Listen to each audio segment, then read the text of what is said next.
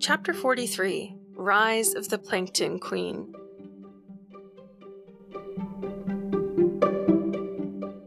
Principal Weatherwax as a substitute had its advantages, but nobody objected when the original home ec queen returned. Besides an occasional grimace of pain when she sat, Ms. Winkle seemed her old self. According to the cross crier, the police still hadn't found the kids who'd attacked her. After last period, Ms. Winkle caught Nix before she left. You mind if I take a look under your bandages? See if you're healing properly? Nix couldn't reply for a moment. The question was so unexpected she had to reorder her thoughts.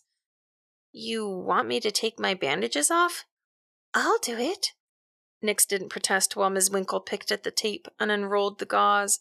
She was a doctor, supposedly, and Nix had seen Ms. Winkle's nasty wound, but it was still a strange request. Ms. Winkle sniffed. Nix, honey, these wounds were not made by a knife. Isn't that what you told the police? Well, it's what I told Tiago's mom. I guess she talked to the police. So you weren't attacked by a man wearing a pillowcase? How did it really happen? You didn't go back to the trailer, did you? Wait, what? The classroom door opened and Mr. Urbanek entered. Afternoon, Dee. Ms. Winkle pursed her lips. I asked for Vanessa to join us. Urbanek swallowed, then sat at a desk two down from Nix. Apparently she couldn't be located. Ms. Winkle pasted on a patronizing smile. Thank you, Mr. Urbanek, but I'll be fine on my own. Her words were like shards of glass. The vice principal wants me to report back to him. Of course he does. Nix blinked. There was definitely something else going on here. Urbanek seemed almost embarrassed, and Ms. Winkle was a single lip twitch away from sneering. After an eight months pregnant pause, both teachers looked at Nix, who pulled the wet fabric away from her armpits. What was this, a faculty meeting? Ms. Winkle produced a giant first aid kit from under her desk and began to replace Nix's bandages. Nix tried not to wince. The painkillers were starting to wear off. As Ms. Winkle worked, she said, Dear, we really have to talk about where you got these injuries, and I need you to tell me the truth. Nix swallowed. I'm not sure you'd believe me. Urbanek rolled his eyes. Ms. Winkle smiled, a real one this time. As long as it's the truth, I promise I'll believe you. Although this claim seemed pretty ridiculous, Nix suddenly felt as if she could tell Ms. Winkle anything.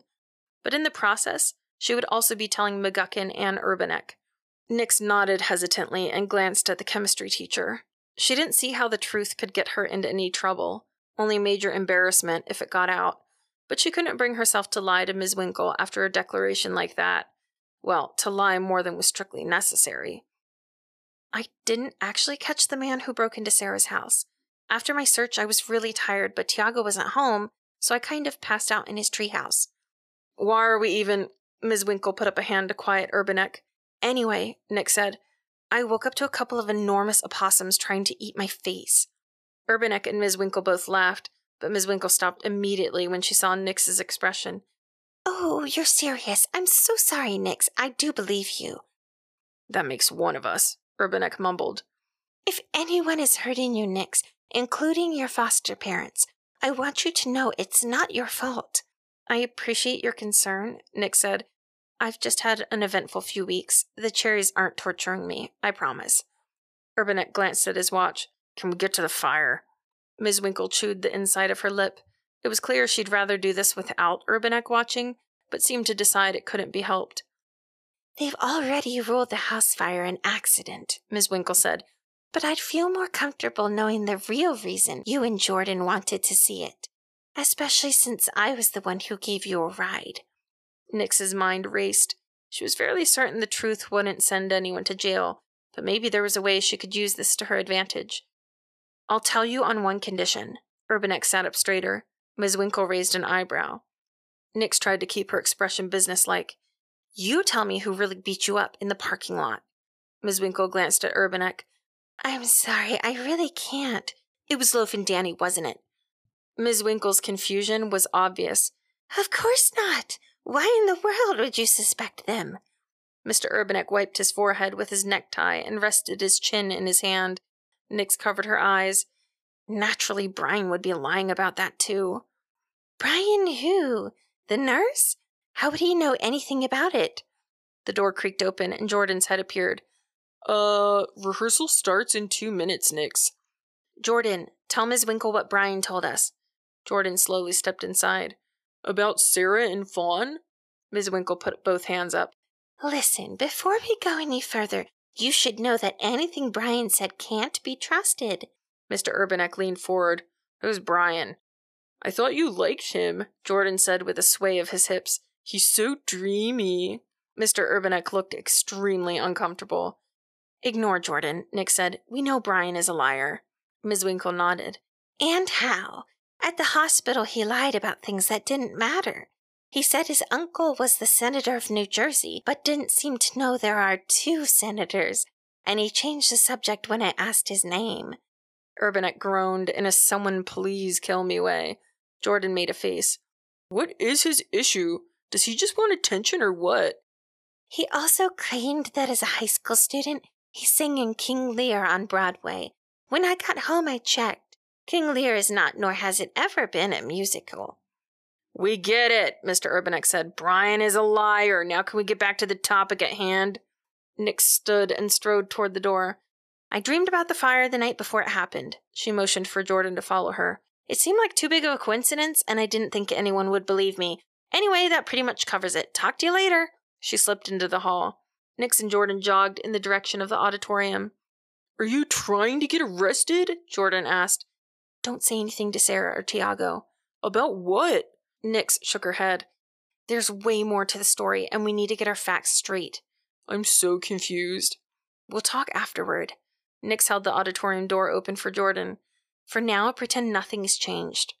Inside, a tangle of red hair cartwheeled up the aisle. It was safe to assume it wasn't Portia.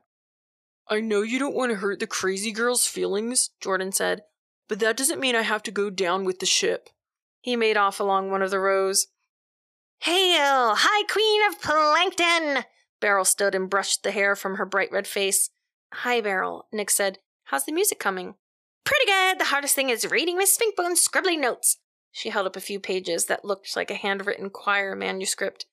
Miss Finkbone wrote the score? How had Beryl cartwheeled with a handful of sheet music? She mostly just tweaked the words of the original, added key changes, stuff like that. Nix's head throbbed. Maybe she should have stayed home a few days to recover. Beryl sucked on the sleeve of her sweater. But of course, she had to rewrite most of the script. Talking trees and witches on broomsticks wouldn't make much sense in an undersea setting. As more students wandered in, the opportunity to embarrass a few others seemed irresistible to Beryl, and she cartwheeled back down the aisle without dropping a single page of music. Nix didn't notice anyone trying to get things started yet, so she made a circuit around the auditorium, she finally found Jordan reading backstage. She sat on the floor next to him and pulled her feet up under her. Thanks for abandoning me, Jordan chuckled. Speaking of dorks, we should really try to figure out Brian's angle. Later, there are too many ears. You're lucky I'm a good friend. I really want to make a joke about your missing appendage. Thank you for refraining. Did you know Mrs. Finkbone wrote the script and some of the music for this thing? You seem to be taking the one ear thing pretty well. Maybe it'll make me more interesting. Besides, I can always cover it with my hair. You didn't answer me about Finkbone writing the play. We should write one together. Jordan made a face like he could if he wanted, but would never stoop so low. Someone should tell Finkbone piranhas are freshwater fish. The sound of preening peacocks filled the auditorium. Fawn strutted in, followed by her entourage of sycophants. None of Fawn's friends had gotten parts, but they all came to bask in Fawn's brilliance for three hours. I wonder where she is, Jordan said. Who? Mrs. Finkbone. It's already ten past four. Maybe making last minute changes to the script? Nix scooted behind a curtain in case Fawn decided to come on stage. She winced with pain. What is it? Jordan asked. My. Nix hesitated. Did she really want to tell him? He'd probably pester her until she cracked. You have to swear to take it to your grave. Ooh, juicy. Spill. The skin graft from my cheek and head? Yes. They took it from my bottom. Jordan's eyes went sparkly. You're a literal butt face. If you say anything to anyone, you'll need a butt graft of your own. Jordan giggled and went back to his book. Nix was glad she'd told him. Sometimes Jordan's ability to turn anything into a joke was just what she needed, but she still had to pretend to be angry a little longer. She didn't want him to think it was okay to start telling people her secrets. Shouldn't you be learning your lines instead of whatever that is you're reading? The Bible, Jordan said, and I've already learned my lines. Like the Bible Bible? When did this start? Do you know some guy went from shepherd to Pharaoh just because he was hot? Nix smirked. If you're talking about Joseph, I'm pretty sure there were other factors involved. Jordan's white eyebrows arched. You know the Bible? My mom has the musical on cassette. Seriously, the old Pharaoh was like, Come on out of prison and marry my daughter. I want beautiful grandbabies. Is that the soap opera version? It's like reading Tiago's life story, Jordan said, with a bitter laugh. Nix blinked. How had they transitioned to Tiago? I suppose Alfie does enjoy a certain influence the rest of us lack, but I don't think they'll elect him Pharaoh if that makes you feel any better. Don't get me wrong, I know it's not his fault, but. Yeah, I know what you mean. It seems kind of unfair. Jordan sighed. I sound like a jealous baby. A jealous, ugly baby. Nix narrowed her eyes. First of all, there's no such thing as an ugly baby. Second, you are neither. Anyway, I'm sure Tiago's life isn't perfect. He's probably got some secret issue we know nothing about, like menopause or something. Jordan's expression more than adequately conveyed his disgust. Nix grinned. He can keep his life, Jordan said once they'd stopped giggling. He's only got one thing I wish I had. A hot brother? Yes, that's it. No, but for real, what is it? You guessed it. I wish Amy were a boy and super attractive. Nix rolled her eyes. Fine, keep your dumb boy secrets. Meanwhile, since you're done with your script, let me have it. Only people with more than two lines got to take one home. Jordan pulled the photocopied script out of his back pocket and handed it to her. Nix leaned against a black prop box and began to read. Of course, she'd memorized her own lines in the first two minutes of rehearsal the day before, but it wouldn't hurt to get the context down. Almost an hour later, Mrs. Finkbone finally showed up, mumbling about having a million things to do. She seemed a bit frazzled. After adjusting her bun and straightening her cat paw necklace, she gathered the cast into a circle for a script run through. Jordan hadn't been kidding about having his lines memorized.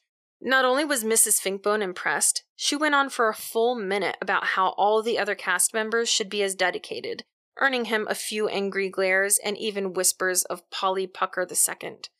After that, Jordan read from the script. Nix liked watching the cast as they sat waiting for their turn to read. Some looked bored, most a little nervous. Fawn seemed agitated and kept glancing toward Sarah. Fifteen minutes into the reading, Nix had delivered both her lines and retreated toward the audience seats, where Tiago and Sarah sat talking. Hi, Sarah, Nix said. I'm glad you got a part. Thanks, although I'm not sure it's much of one. Try being a piranha, Tiago said. According to the script, I have to chomp my teeth for an entire scene while running after Dorothy. I'm liable to chip a tooth. The girls laughed, even though it wasn't that funny. There were rules when reacting to a boy like Tiago. The engagement level should be proportionate to how cool the person was, which is why the girls at Cross High treated Tiago like the embodiment of all three Hanson brothers. Nix scratched carefully at her bandage. Does it hurt? Sarah asked. I'm pretty high on narcotics, so it's not. The sound of Fawn's monologue drowned her out. Of course, Fawn had to read her lines twice as loud as necessary, as if she were announcing bingo numbers in a rest home. If Nix wanted to continue her conversation, she'd pretty much have to speak right into Tiago's ear. Suddenly, Fawn didn't seem quite so irritating. Nix leaned in between Sarah and Tiago, so close she could smell Tiago's hair gel. We need to have a team meeting soon. When can we talk in private? Tiago glanced at Sarah. If you don't mind Leo listening in, we can talk on the ride home. Perfect. Nix reluctantly pulled away from Tiago's personal space. After Leo picked them up, Tiago started the debate from the back seat. Could Brian be Pillowhead? Jordan shook his head. He doesn't have the right body shape. Pillowhead is small and thin. Brian is, well, a beefcake. What's a beefcake? Nix asked. Dude, Leo said with a glance in the rearview mirror. You kids are getting up in everyone's business. Eyes on the road, Tiago said. So, what now? Sarah asked. Everyone looked at Nix.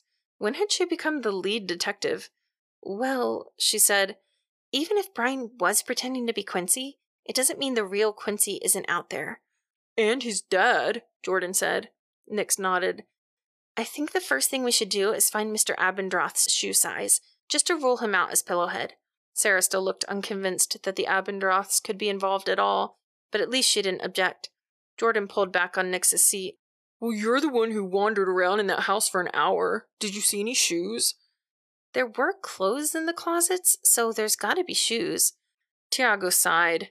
I doubt finding Mr. Abendroth's shoe size will prove much, but it's a start. Jordan rubbed his hands together and grinned. I guess we know what we're doing this weekend.